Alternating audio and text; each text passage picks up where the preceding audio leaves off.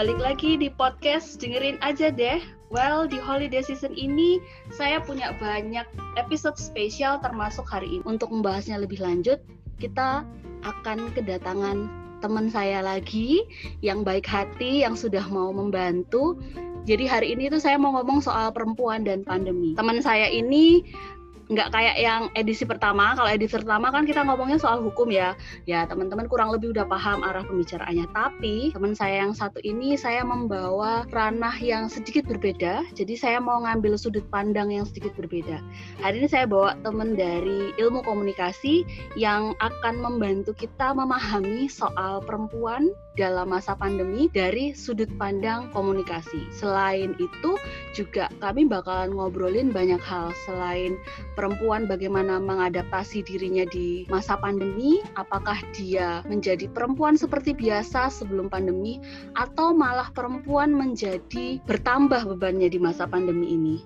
Dan apa sih yang sebenarnya perempuan juga bisa lakukan di masa-masa pandemi ini? Dan perempuan yang dimaksud ini kan nggak hanya kita yang di rumah aja atau kalian para pelajar atau mahasiswa, tapi juga bagi para perempuan-perempuan pekerja. Nah, jadi banyak sisi dari perempuan memang sangat-sangat menarik untuk dibahas karena kita perlu akui baik di masa pandemi ataupun masa sebelum pandemi, perempuan mendapatkan stigma atau mendapatkan perlakuan atau mendapatkan masalah yang banyak. Nggak hanya kalau kita lihat di televisi-televisi televisi banyak teman-teman mahasiswa ataupun anak-anak perempuan kita yang sering menjadi korban kekerasan. Baik yang berada di wilayah rumah ataupun di tempat mereka belajar entah di sekolah ataupun di universitas dan juga bagi para perempuan yang bekerja di tempat kerjanya mereka mengalami banyak ketidakadilan mereka mengalami banyak uh, diskriminasi nah gimana dengan masa pandemi daripada saya sudah panjang dan lebar ini saya kenalin dulu kontributornya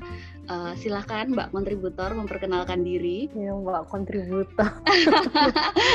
kontributor kayak ini ya, kayak yang nulis di koran itu ya, kontributor berita gitu ya. Oke, okay, halo teman-teman. Saya ini muridnya Mbak Ayu. Kok bisa murid dari mana malah saya yang belajar? Karena ini podcast pertama diundang pertama kali untuk ngisi podcast uh -uh. gitu ya. Saya harus belajar banyak dan juga kayaknya aduh ini kayaknya seru juga nih bikin podcast gitu nanti saya harus belajar banyak sama Mbak Ayu belajar ya, nama saya apa kenalannya Mbak Ayu uh, saya ini aja nama uh, terus okay. kan tadi aku kenalin sebagai dosen komunikasi. Terus Mbak sibuknya selain jadi dosen apa sih Mbak ngapain aja?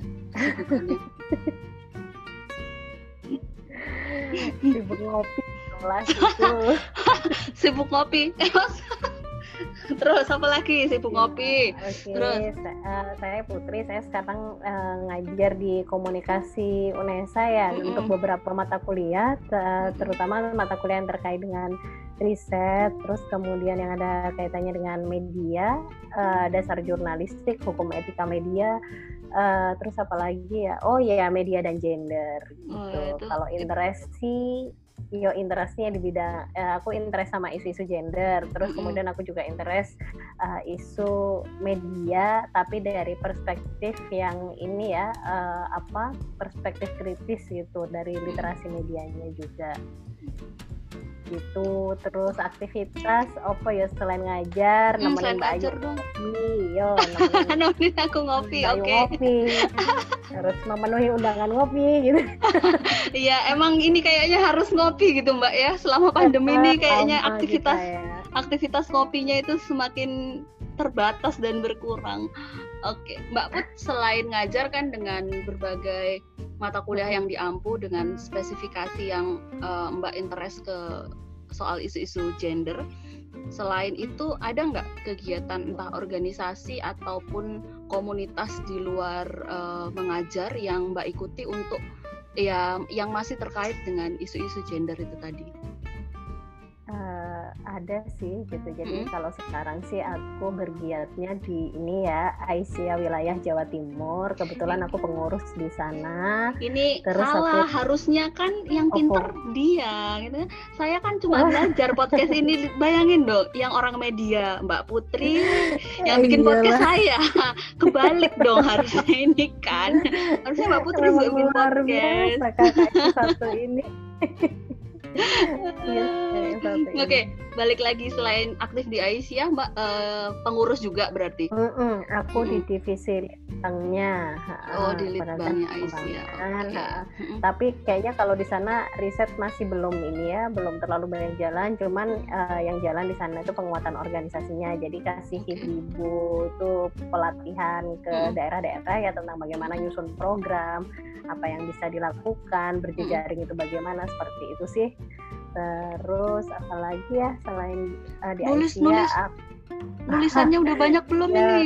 Tulisannya dong yang terbaru di mana terbitnya. Jadi kan teman-teman atau pendengar semuanya yeah. bisa baca. Oke okay, karena kebetulan aku juga dari 2000 berapa ya? 2000 2017 kalau nggak mm -hmm. salah 2017 itu aku ngisi kolom literasi media di majalah Walida itu majalahnya Aisyah Jawa Timur. Okay. Nah uh, itu rutin bulanan aku ngisi di sana terus uh, per du di 2000 aku juga pernah bikin kolom apa ada kolom tetap di Radar Mojokerto itu perempuan menulis tapi gabung dengan beberapa teman. Jadi ada empat teman, kami rutin setiap minggu itu gantian nulis di sana. Jadi setiap orang sebulan sekali ya dapat uh, apa namanya kesempatan untuk menulis di Radar Mojokerto. Terus kemudian yang terakhir uh, mulai Januari 2020 kemarin itu uh, aku ditawari untuk nulis di terakota.id ngisi sama kolom perempuan menulis juga Nah itu sebenarnya mingguan tapi aku masih belum sanggup ya nulis mingguan di tengah jadwal padat itu tadi. iya betul. Aktivitasnya banyak banget. Padat gitu akhirnya uh, apa aku ngajak teman join kami bergantian sih uh, setiap minggu itu ngisi tentang ya apa pun lah ya tentang perempuan terus ditaruh di terakota.id ini kayaknya yang aku diajakin waktu itu ya yang terus aku tidak memberikan iya. jawaban itu ya. Maafkan aku mbak aku belum sanggup. Uh, ini teman-teman jadi uh, kontributor saya hari ini tuh emang kalau dia bilang belajar ke saya itu atau saya suhunya itu ya salah toh ya. Ya harusnya saya yang belajar ke kontributor yeah. saya hari ini si Mbak Putri ini. Karena memang uh, perlu saya akui uh, Mbak Putri memang salah satu teman di tempat saya bekerja yang yaitu seperti yang dia bilang tadi dia itu care sama isu-isu gender dan isu-isu perempuan. Bahkan di kampus sendiri dia aktif di salah satu pusat studi yang mengurusi apa mbak pusat studi namanya mbak? Oh iya lali pusat oh, studi pusat studimu oh ya pusat studi gender dan anak yang dimiliki oleh UNESA. Ini salah satu anggota aktifnya Nah, jadi kita bakalan dapat banyak banget informasi dari Mbak Putri untuk isu yang kita akan bahas hari ini. Mbak, uh, pada dasarnya apa sih sebenarnya yang membuat Mbak Putri itu tertarik ngomong soal gender, terutama perempuan? Apa yang membuat pertama kali buat ini ini isunya ini bakalan tak tekuni nih gender ini? Apa yang membuat Mbak Putri yakin bahwa gender itu layak untuk ditulis, layak untuk diperbincangkan kayak gitu deh? Iya, apa ya mbak? Uh, sebenarnya itu uh, biasanya kan passion kita terhadap sesuatu itu terbentuk karena uh, experience dan juga mungkin uh, dari referensi-referensi yang kita tekuni dari pertama kali kita baca itu karena hmm. bisa jadi karena itu ya gitu. Saya mulai saya mungkin mulai SMP itu memang sudah seneng. Entah kenapa kalau baca buku-buku yang itu berkisah tentang hidupnya perempuan gitu ya hidup perempuan dengan segala macam problematikanya itu terus kemudian ada yang menggugah gitu menggugah. Artinya terus kemudian mungkin itu yang membentuk akhirnya nalar nalar kritis ya terhadap kondisi perempuan. Baca novel Siti Nurbaya waktu itu ya ampun okay. jadi banget ya. Ketahuan kok umurnya kalau udah nyebutin judulnya. gitu terus habis gitu baca aku SMA mulai baca bukunya Nawal yang mm. apa namanya perempuan di titik nol terus Wah, kemudian keren ya, ya akhirnya mulai berkenalan ketika baca bukunya Nawal aku mm. baca tentang uh, apa kitan perempuan ya oh yang kitan perempuan iya ya dan segala macamnya akhirnya uh, dan juga experience ketika melihat uh, perempuan-perempuan yang saya kenal di dalam mm. hidup itu terus mengalami itu nggak hanya sekedar ada di buku cerita gitu tapi itu juga ada di kehidupan nyata nah dari situ akhirnya mulai ini ya mulai entah ya ngalir aja gitu hmm. artinya isu ini selalu misalkan udah ngantuk capek gitu hmm. mau tidur yang ngomongin tentang isu gender itu bisa jadi melek lagi gitu kayak doping gitu. Luar biasa. uh, maksudnya kan dari sejarah uh, sejarah Mbak mulai dari SMP udah mulai mengenal dengan dengan apa yang dibaca terus kemudian berkembang sampai kuliah kemudian dengan segala aktivitasnya entah ikut-ikut organisasi ataupun berkembang melalui tulisan-tulisan yang memang Mbak tekuni sekarang dari semua isu gender dari perempuan masalah-masalah yang terjadi terhadap perempuan uh, isu mana yang paling menarik untuk diperbincangkan dari semua isu gender? Hmm, apa ya yang menarik? Dari semua masalah yang ada terhadap perempuan, Mbak itu paling tertarik dengan hal apa? Ah Oke, okay. aku sebenarnya ada banyak yang mm. bisa ini ya mulai dari reproduksi, parenting, perempuan dan lingkungan dan segala mm. macamnya. Pernah nyoba juga bicara tentang apa namanya ekofeminisme, tapi saya aku merasa uh, apa namanya oke okay, itu menarik, tapi aku lebih tertarik pada uh, ketika bicara tentang violence ya. Oh ya, violence atau kekerasan. perempuan kekerasan nih ngomong-ngomong udah masuk sampai kekerasan nih ya. Sekalian dibahas aja ya mbak ya kekerasan. Ya, ya. ini kan um, beberapa kali juga aku sama mbak Putri kan sering diskusi soal kekerasan terutama terhadap perempuan atau kita biasa bilang kekerasan seksual. Um, setahun kemarin se itu kan sebenarnya ada rancangan undang-undang yang yang yang sudah jadi yang kita sudah baca yang kita udah diskusikan bareng sampai beberapa kali uh, dimintai pendapat ataupun pandangan mengenai rancangan undang-undang itu ya uh, rancangan undang-undang penghapusan kekerasan seksual yang jadi heboh di akhir-akhir 2019 kalau nggak salah ya Mbak ya di akhir-akhir 2019 mendekati eh pilpres bukan sih itu Mbak? Bukan ya? Iya mendekati pilpres. 2018 lah. Oh, 18 iya ya.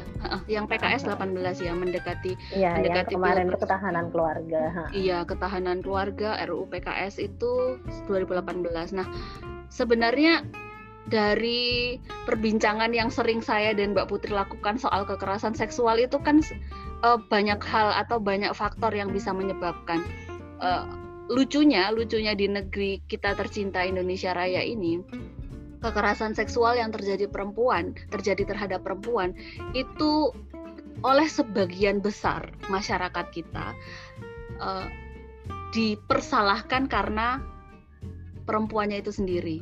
Jadi maksudnya gini, ada korban kekerasan seksual, masyarakat bakalan ngomong, ya jelas lah kamu diperkosa, wong kamu pakai bajunya minim, wong kamu pulang kerjanya malam hari, lah kamu sih keluar-keluar rumah sendirian. Nggak bareng teman laki-lakimu atau nggak bareng bapakmu nggak bareng kakakmu laki-laki. Nah pandangan-pandangan kayak gini nih yang kadang uh, apa ya di masyarakat kita itu sering banyak banyak terjadi dan mengakibatkan korban kekerasan seksual itu kan menjadi semakin diam. Dalam artian dia tidak berani melaporkan dia merasa bersalah sudah diperkosa dipersalahkan pula gitu kan. Intinya kan seperti itu. uh, uh. dari dari isu-isu ini kan yang akhirnya membuat saya pribadi juga itu seneng dapat temen diskusi kayak Mbak Putri gini kan dalam artian yang selama ini hanya tak pikir aku bisa ngomong gitu uh, kekerasan seksual kalau menurut definisi Mbak Putri apa sih Mbak? Iya, oh definisi kekerasan sek atau seksual iya ya. atau Mbak Putri memaknai kekerasan seksual Eh, nggak uh, harus dari buku sih mbak kak Popo diterjemah no dewi ya sebenarnya kekerasan seksual itu uh, simpelnya gini apa pun mm -hmm. tindak apa namanya tindak seksual ya yang dilakukan mm -hmm. orang lain mm -hmm. ke seseorang yang itu tidak dikehendaki oleh orang tersebut gitu. Itu bisa dimasukkan pada uh, pada ranah violence atau kekerasan. Hmm. bahkan misalkan ketika ada orang menyentuh tanpa tanpa seizin seizin dari yang disentuh gitu ya. Yang punya badan gitu ya. Yang punya badan itu juga bisa dikategorikan dalam uh, apa namanya pelecehan ya. Pelecehan nah seperti itu Oke. Dan kalau kalau kita amat kalau Mbak Putri amati selama ini selama ikut uh, komunitas di Aisyah ataupun Mbak mengikuti isu gender dengan Mbak nulis atau Mbak baca terus juga di pusat studi gender dan anak itu sebenarnya uh, apa aja sih yang terjadi apa yang menimpa perempuan itu dewasa ini sekitar 10 sampai 5 eh, 10 sampai 5 tahun ke belakang itu apa yang terjadi terhadap perempuan?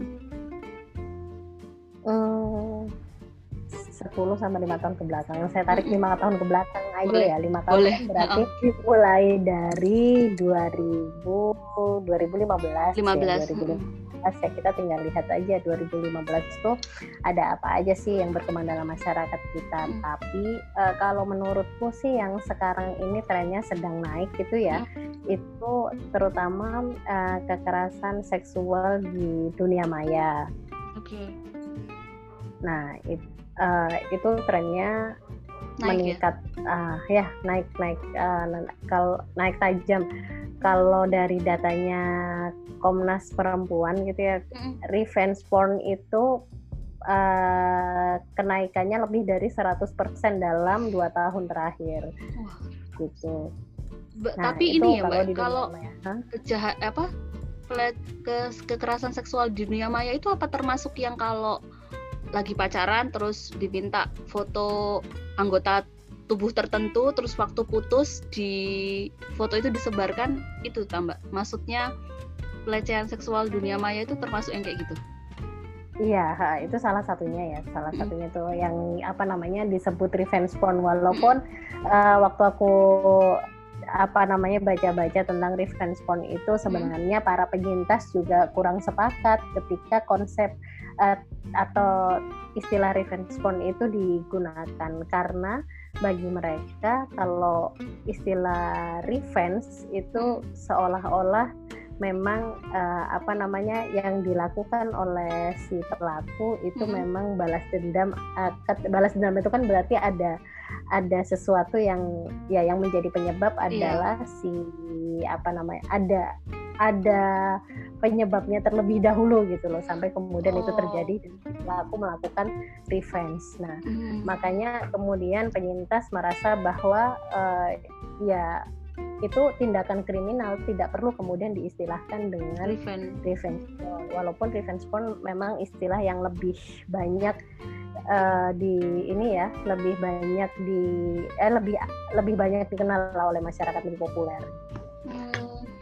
selain revenge porn apalagi mbak yang lima tahun ini agak okay. semakin naik semakin naik ya mm.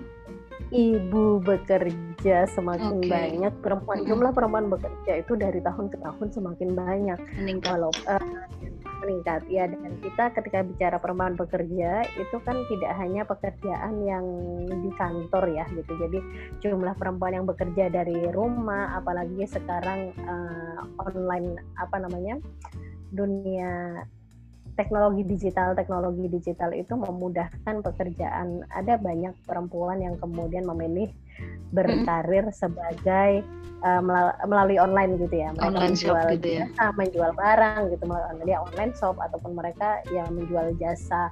Ada teman saya itu dia apa? Kalau yang nulis tulisan tangan itu sekarang nulis tulisan tangan. Uh, hand, uh, handwriting oh handwriting yang bagus. yang tulisannya ya, bagus itu kan? Aha, yes, nah seperti itu. Jadi ya mereka terus kemudian ada yang crafting dan ya, segala macam. Nah artinya ada banyak yang kemudian memilih untuk uh, apa namanya mereka berkarir tapi dari rumah. Nah problemnya sekarang uh, ya lagi-lagi double burden ya kita bicara Betul, tentang beban beban ganda perempuan itu ternyata masih isu klasik tapi menurut saya sampai sekarang masih belum ketemu problemnya. Oke, beban ganda. Ngomong-ngomong soal beban ganda yang ditimpakan terhadap perempuan akibat bukan akibat ya karena perempuan itu dia bekerja dan dia juga harus berprofesi sebagai ibu kalau dia sudah menikah atau sebagai istri saat dia telah menikah.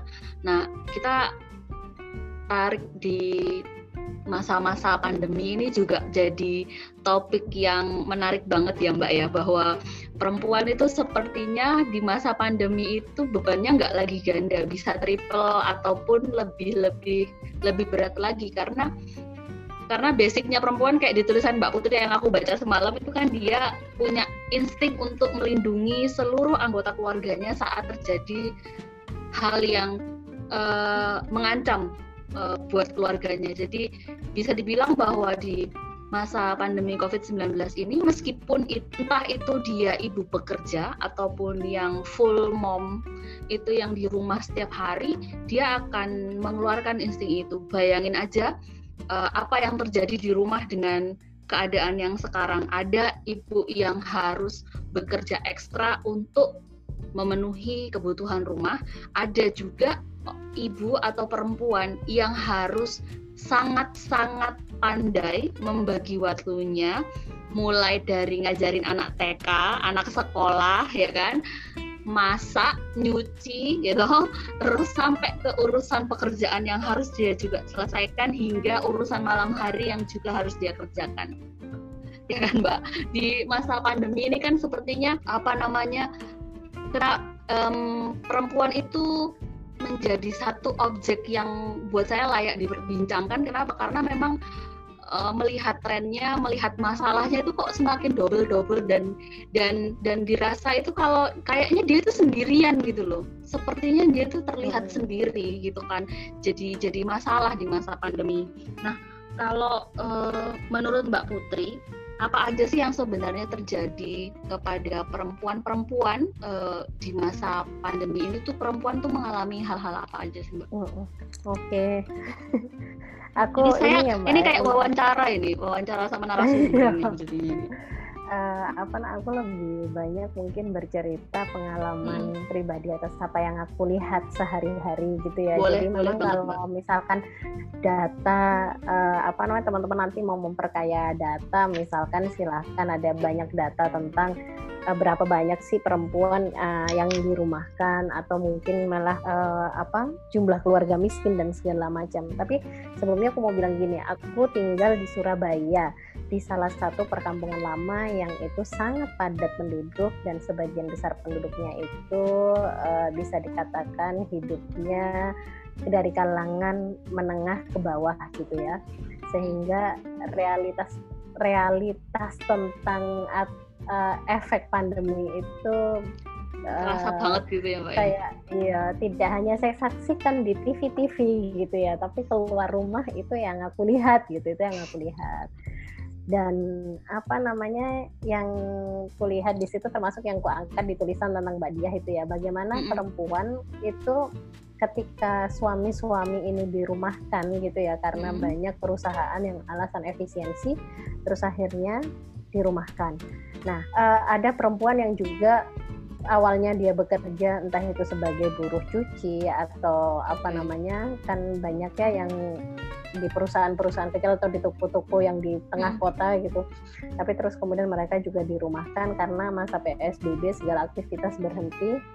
Suaminya pun juga mengalami hal yang sama, pasti itu mengganggu apa namanya mengganggu ekonomi mereka ya. Terus kemudian tiba-tiba uh, ya mereka yang kemudian harus sigap gitu harus sigap mengambil alih ini apa yang harus dilakukan nah uh, bukan berarti terus kemudian apakah pria tidak sigap dan tidak melakukan hmm. apa pun ya ada ada yang ada. kemudian juga memutar otak melakukan sesuatu itu ada tapi ini yang saya amati gitu ya uh, para perempuan ini uh, mereka lebih lebih tanggap, lebih cepat adaptif dan tiba-tiba uh, dan mengambil mengambil tanggung jawab itu se sebagai kepala ekonomi keluarga ketika pasangannya masih pada fase adaptasi dan masih istilahnya gini mereka masih menerima ini sebagai satu kekalahan oh, bingung okay. harus ngapain bingung harus ngapain kadang uh, bahkan ada yang terganggu jiwanya juga gitu nah terus kemudian perempuan di situ yang seolah-olah masih harus tetap uh, waras nggak boleh nggak boleh sakit secara psikis ataupun fisik. fisik betul gitu apalagi terus kemudian kondisi anak-anak juga di rumah hmm. belum lagi narasi tentang covid yang demikian yeah. mengerikan gitu ya sehingga uh, perempuan itu akhirnya tanggung jawabnya itu uh, tidak hanya secara ekonomi tapi juga mereka harus tiba-tiba uh, diminta untuk sosialisasi itu pun sosialisasi juga banyak saya lihat yang aktif dilakukan itu oleh agen-agen apa ya namanya ya, ibu-ibu PKK itu ya. Tentang ibu-ibu itu uh, rumah bikin hand apa bikin disinfektan. Disinfektan iya disuruh ya. lupa umpamanya disemprot ibu-ibu jangan lupa kalau habis dari pasar nih segala macam seolah-olah semua yang harus menyelesaikan menjaga ya mengerjakan terus menjaga lingkungan gitu terutama di rumah itu hmm. menjadi beban dari ibu-ibu mulai memastikan bahwa ada disinfektan semua yang dari luar itu disemprot makan hmm. memberikan makanan yang bergizi Betul. terus belum lagi kalau soal anak ibu-ibu tolong itu anaknya diperhatikan PR di rumahnya tugas gurunya. Hmm. ini yang gitu kan gitu. banyak banget ya mbak. Aduh ya ampun. Yang ngerasain sih. curhat. Curhat ya jadi enggak uh, yeah. dalam apa namanya kalau di lingkungan sekitar Mbak Putri boleh dicerita di lingkungan sekitar entah di uh, tempat Mbak Putri tinggal atau di Surabaya kan aku lagi posisi di Malang Mbak ini kan Malang kalau dibilang aman juga enggak sih emang PSBB-nya udah selesai dan cuma satu jilid nggak berkembang ke jilid kedua sampai ketiga tapi ya gitu hmm. sebenarnya jumlah peningkatan pasiennya kalau dilihat dari uh, datanya Pemkot Kota Malang secara harian itu ya naik gitu loh naik naik naik terus entah dua tiga atau berapa tapi kayaknya Surabaya itu apa semakin parah apa gimana sih Mbak akhir-akhir ini terus kemudian masyarakat di Surabaya menyikapi keadaan keadaan kondisi COVID-19 pandemi ini tuh gimana terutama yang perempuan ibu-ibu di sekitar uh, daerah Mbak Putri aja bisa di-share pengalamannya. Hmm. Okay. Uh, Surabaya iya kondisinya semakin parah. Eh ngomong kayak gini nanti kena semprot lagi sama Pemkot uh, ya. Enggak. Datanya kita ngomong dari data aja biar kalau data itu kan jelas toh sumbernya. Okay, okay. Nah, Kenapa gitu. aku bilang semakin parah gitu aja? Kenapa aku bilang semakin parah? Karena di lokasi tinggalku aja itu uh, banyak orang yang kemudian meninggal dan mm -hmm. sebenarnya kan kalau meninggal dalam situasi pandemi itu memang akhirnya jatuhnya ini ya apa uh, dimakamkan dengan tata cara yang mengikuti protokol kesehatan itu iya. satu yang hal yang lumrah gitu ya walaupun belum tentu juga hasilnya uh, atau belum tentu positif tapi mm -hmm. ya sesuai protokol kesehatan mereka akhirnya dimakamkan secara ini nah kalau dari sisi tingkat kematian aja ya gitu hmm. ini sudah ya pagi ini tadi aja gitu sudah ada orang yang meninggal lagi di gang sebelah di gang saya juga ada dalam satu minggu kemarin itu empat orang meninggal dunia Satu Kamu nggak nervous positif. tinggal di sana, Mbak? Nggak nervous tinggal di situ. Yo, nervous. Terus piye? Iya bener terus gimana? ya nervous terus piye? ya kita berusaha sebaik mungkin ya langkah-langkah preventif gitu Mm-mm. tapi juga mikir aku mikirnya eh, terus selain preventif apa juga yang bisa dilakukan oleh eh, oleh kita gitu ya atau apa sih yang bisa aku lakuin untuk eh, tetangga kanan kiri gitu aja nah balik lagi ke yang empat orang ini Mm-mm. Eh, ada yang memang meninggal karena ketika dia sudah dinyatakan positif, terus kemudian dalam masa karantina itu meninggal dunia. Ada juga yang masih PDP, terus kemudian meninggal gitu. Nah itu yang satu gang nih, satu gang sama aku. Nah terus kalau yang di gang sebelah, aku nggak tahu jumlah persisnya, tapi yang namanya bendera kematian itu kayaknya sudah dua minggu terakhir itu giliran aja dari sebelah kanan ke kiri terus nanti balik ke kanan rumah yang lain lagi terus ke kiri lagi gitu. Sampai tadi pagi udah balik posisinya di sebelah kiri gitu ya. Jadi sebelah kiri kamu nggak tahu dan satu dua hari itu nanti akan berpindah ke mana lagi gitu rumah yang berbeda-beda ya gitu. Gitu. tapi Um, ini- nggak bisa dipungkiri Hmm. juga mbak. Soalnya ya itu tadi ya karena sangat padat terus habis itu rata-rata satu rumah itu dihuni oleh tiga generasi. Oh, tiga generasi. jadi mulai dari mbah ibu sampai kemudian anaknya. cucu. Bahkan Mm-mm. ada rumah yang di apa namanya yang dihuni itu sampai generasi keempat ya jadi wujudnya itu ada. Karena memang rata-rata usia perkawinan di tempat itu juga masih apa namanya rata-rata eh, muda ya lulus SMA nikah gitu. Atau bahkan ada beberapa kasus yang apa namanya masih SMA eh, si baik laki-laki atau perempuan ya ini masih sekolah mm-mm. terus kemudian yang salah satunya sudah bekerja tapi terus kemudian punya baby sebelum menikah. Nah, akhirnya ya intinya mereka pasangan-pasangan yang sangat belia ini banyak sehingga satu rumah dihuni empat generasi ada ada beberapa yang seperti itu.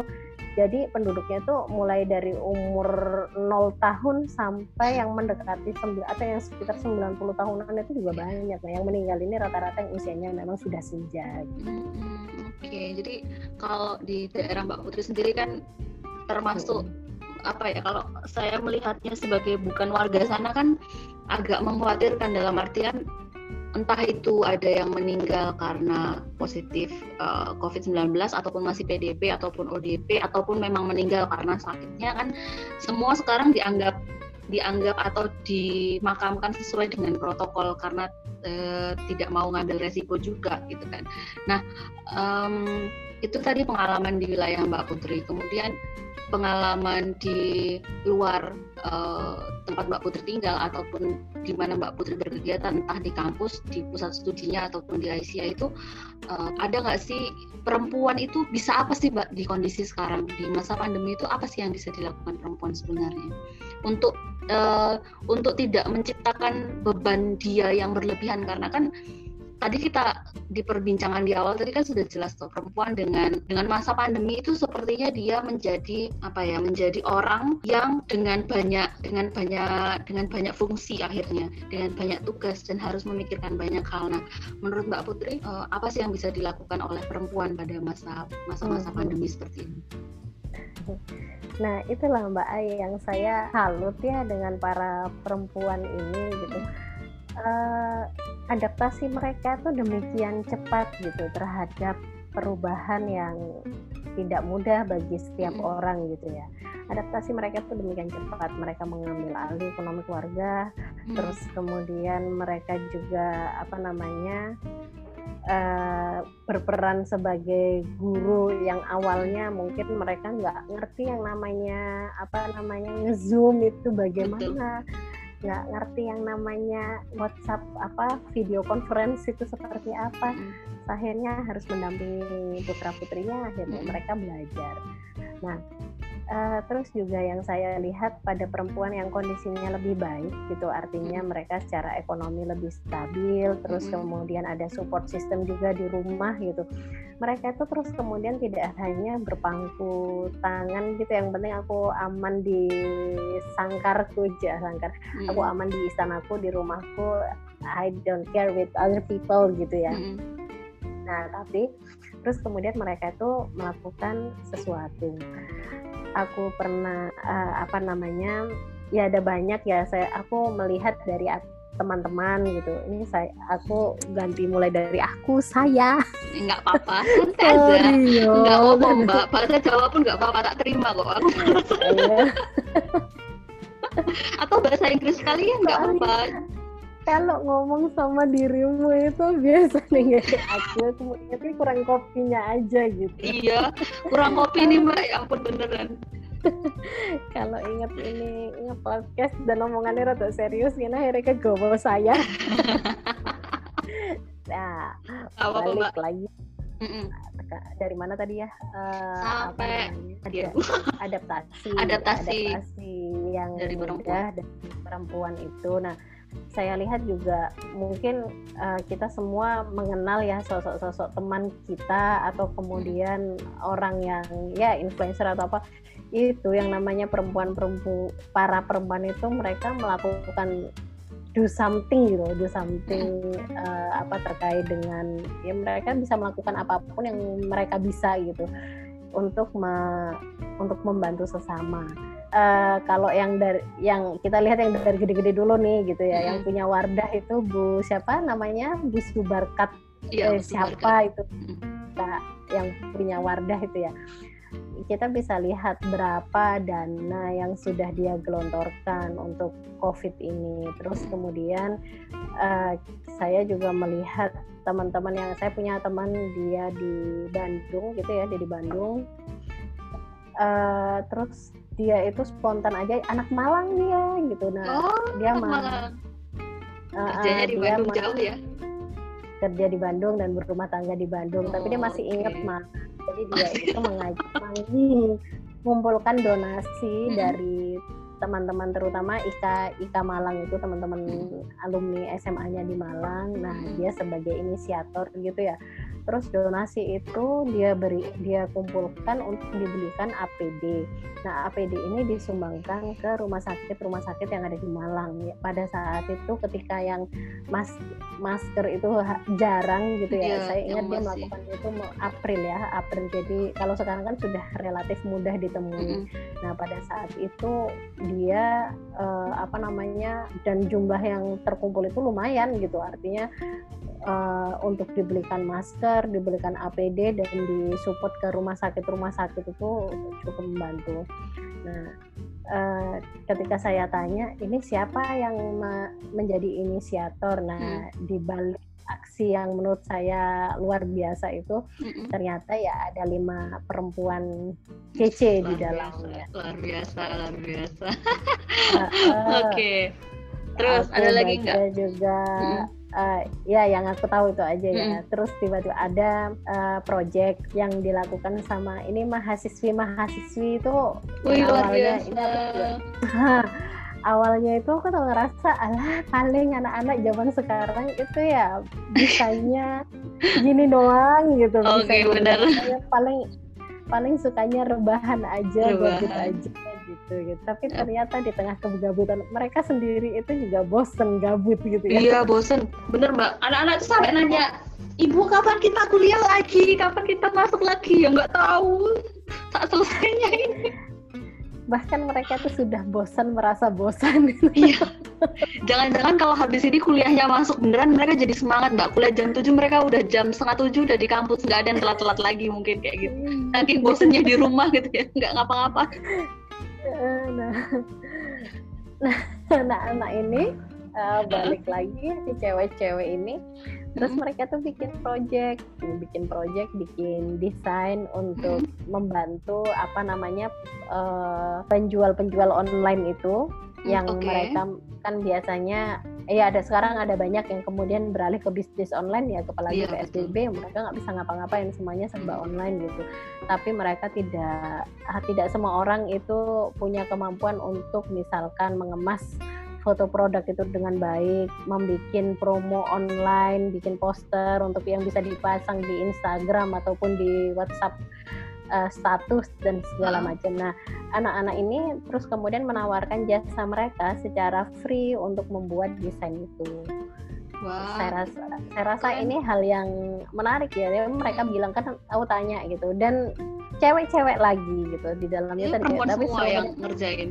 Cewek semua cewek semua. Uh, dari tujuh itu cewek semua. Eh ada satu satu cowok pada akhirnya ya gitu. Karena memang semakin banyak manfaatkan jasa akhirnya ada satu teman pria mereka yang bergabung gitu. Nah mereka ini kan waktu itu belum pulang ya anak uh, mereka anak kos rata-rata uh, mereka belum pulang ke daerahnya belum bisa pulang. Situasinya juga hmm. masih tidak menentu. Akhirnya mereka milih dari kos ya. Itu tadi mengerjakan awalnya menerima satu dua klien sampai kemudian belum ada uh, dalam satu hari tuh ya belum ada sebulan itu mereka bilang perkembangannya sehari mereka bisa mengerjakan 10 sampai 15 desain. Wow banyak berarti ini termasuk efektif ya yang mereka kerjakan? Ya, maksudnya kan hanya sekedar bikin desain untuk mengisi kegabutan ternyata juga membuahkan hasil gitu loh membantu oh, orang banyak.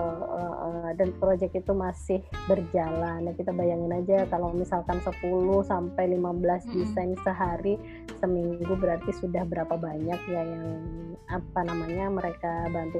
Walaupun mungkin uh, bagi penjual online itu bukan salah bukan hmm. hanya satu-satunya penentu keberhasilan ya terus jualan akan naik gitu tapi uh, sebagai marketing tools ya mereka sudah punya itu gitu.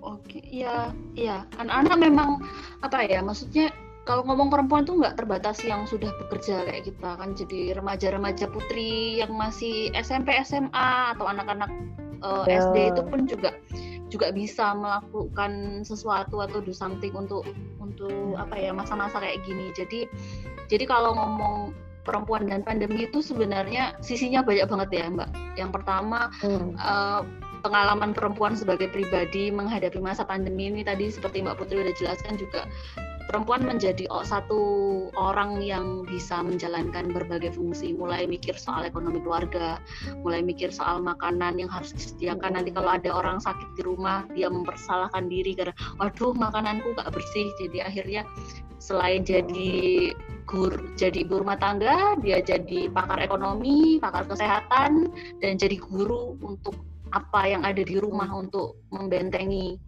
rumahnya. Uh, dan juga pasti ada support system dari kaum pria.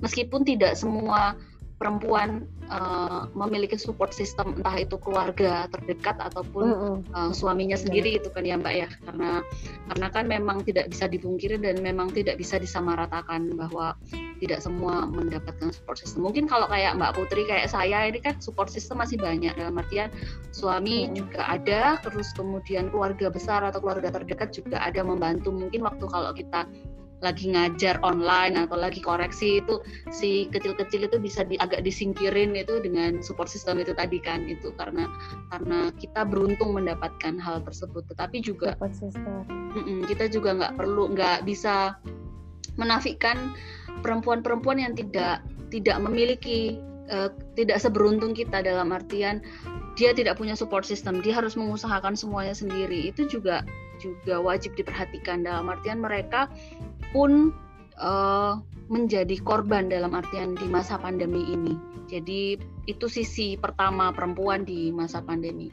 Sisi keduanya ternyata perempuan bisa melakukan banyak hal. Contoh tadi mahasiswa mahasiswi mahasiswi yang awalnya karena kegabutan, aduh males sudah di rumah dua bulan tiga bulan nggak kuliah online terus tugas banyak gitu kan liburan kok lama banget nggak masuk masuk akhirnya mereka membuat satu kerjaan atau satu apa ya uh, model yang ternyata yang awalnya iseng mungkin mereka bikin tanpa berharap banyak yang join di di kegiatan mereka itu ternyata banyak yang minat dengan membuat desain poster untuk membantu para uh, pedagang-pedagang uh, yang beralih ke sistem online. Jadi kan sebenarnya banyak hal yang bisa dimanfaatkan untuk semuanya. Ya perempuan itu kalau saya boleh ngomong uh, makhluk Tuhan makhluk yang diciptakan Tuhan yang paling complicated paling banyak sistem dibuat dan dirancang. Karena dia bisa dia bisa menempatkan diri atau beradaptasi dengan situasi baru sangat cepat. Dia tidak perlu untuk belajar terlalu lama. Dia langsung bisa kayak membalik 180 derajat terbalik dia bisa jadi orang A dia bisa jadi orang B atau dia bisa jadi C dan seterusnya. Jadi sebenarnya inti dari obrolan kali ini sih Mbak, aku cuma um, ingin apa ya, ingin share ini kan semua dari pengalaman pribadi aku Mbak Putri pengalaman di rumah pengalaman di lingkungan uh, tempat kita tinggal di kantor ataupun di organisasi yang Mbak Putri uh, Mbak Putri ikutin kan. Jadinya tidak ada tendensi atau tidak ada mempersalahkan Eh, laki-laki uh, ataupun orang lain karena tidak mampu membantu perempuan tidak. Tapi kami memberikan sudut pandang mengenai bagaimana perempuan dan masa pandemi itu bisa saling beradaptasi dan saling uh, apa ya menguatkan jadi bukan perempuan yang cuma berpangku tangan diam-diam aja nggak bisa ngapa-ngapain. Ternyata banyak hal yang bisa dilakukan oleh perempuan di masa pandemi hmm. kalau dari aku kayak gitu. Kalau dari mbak Putri gimana nih kira-kira melihat perempuan iya, Mbak pandemi? uh, aku melihat itu ya dalam setiap kondisi bencana dan pandemi itu menurutku juga salah satu dari jenis bencana itu ya. Uh, dalam setiap kondisi bencana itu perempuan ini menjadi kelompok yang paling rentan, kelompok yang uh, kelompok yang paling rentan. Mereka ini apa namanya uh, rentan untuk dieksploitasi, dieksploitasi secara ya dieksploitasi untuk uh, apa namanya untuk dapat donasi, dieksploitasi hmm. secara ekonomi untuk ya menghasilkan ekonomi keluarga itu tadi kalau misalnya dalam perempuan dan anak dan bentuk-bentuk eksploitasi lain. Mereka harus menjalankan beragam fungsi itu dalam waktu yang bersamaan dan harus berjalan tuntutannya orang tua harus berjalan sama iya, baiknya. Fungsi ekonomi, fungsi edukasi untuk anak-anaknya, terus kemudian fungsi apa menjalankan fungsi sebagai apa penjaga kesehatan keluarga iya. gitu. Sebagai dokter rumah. Dokter rumah belum lagi fungsi reproduksi juga kadang sudah capek ini tuh dan segala macam tapi mereka juga tetap harus menjalankan semua fungsi itu dengan baik.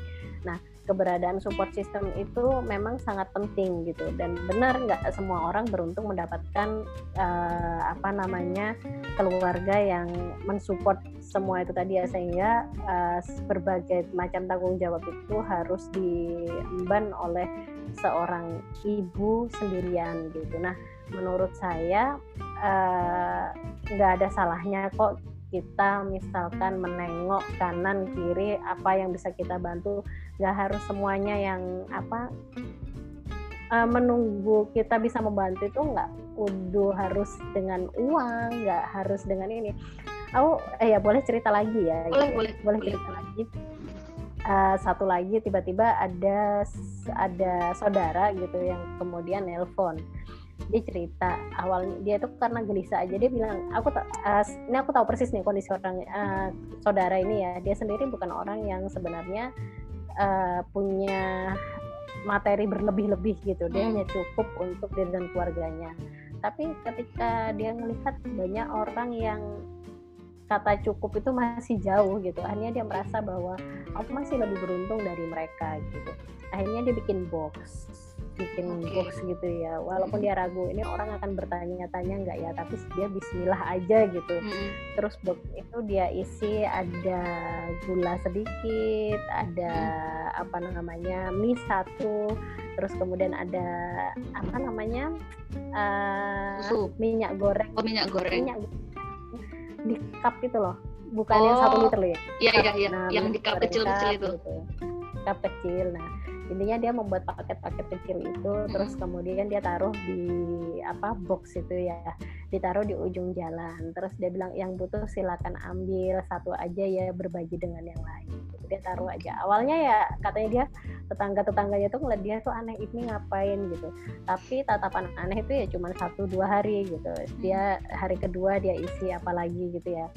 Hari ketiga ternyata sudah mulai ada yang ikut mengisi. Dan alhamdulillah sampai sekarang itu masih berjalan. Ya artinya dia awalnya ya cuma itu tadi lima paket yang kecil-kecil mungkin uh, apa namanya nggak perlu duit ratusan ribu begitu ya. Saya yakin itu mungkin nilainya sekitar 5 sampai 100 ribu. Terus kemudian hari kedua pun dia hari kedua itu dia uh, apa masakan mentah sop-sopan itu loh. Kalau kita beli sop-sopan berapa sih? Oh, sayur empat ribu ya tiga empat ribuan itu kan? gitu. empat gitu. ribuan. Nah, itu dia bikin 10 ditaruh di situ. Wow. Ya empat ribuan sop-sopan itu mm -hmm. terus ditambah tempe sama tempe tahu gitu. Intinya satu paket itu cuma lima ribu lah. Kalau sepuluh paket itu kan lima puluh ribu ya. Dua hari dia begitu hari ketiga sudah ada yang mengisi. Dan ya begitu begitu seterusnya. Dia cuma naruh kotak itu setiap pagi. Tugasnya dia sekarang naruh kotak itu setiap pagi. Terus nanti kalau pas hujan atau sudah menjelang maghrib gitu ya kotak itu diambil lagi. Dan itu pasti sudah kosong. Ada ngisi ada yang ambil.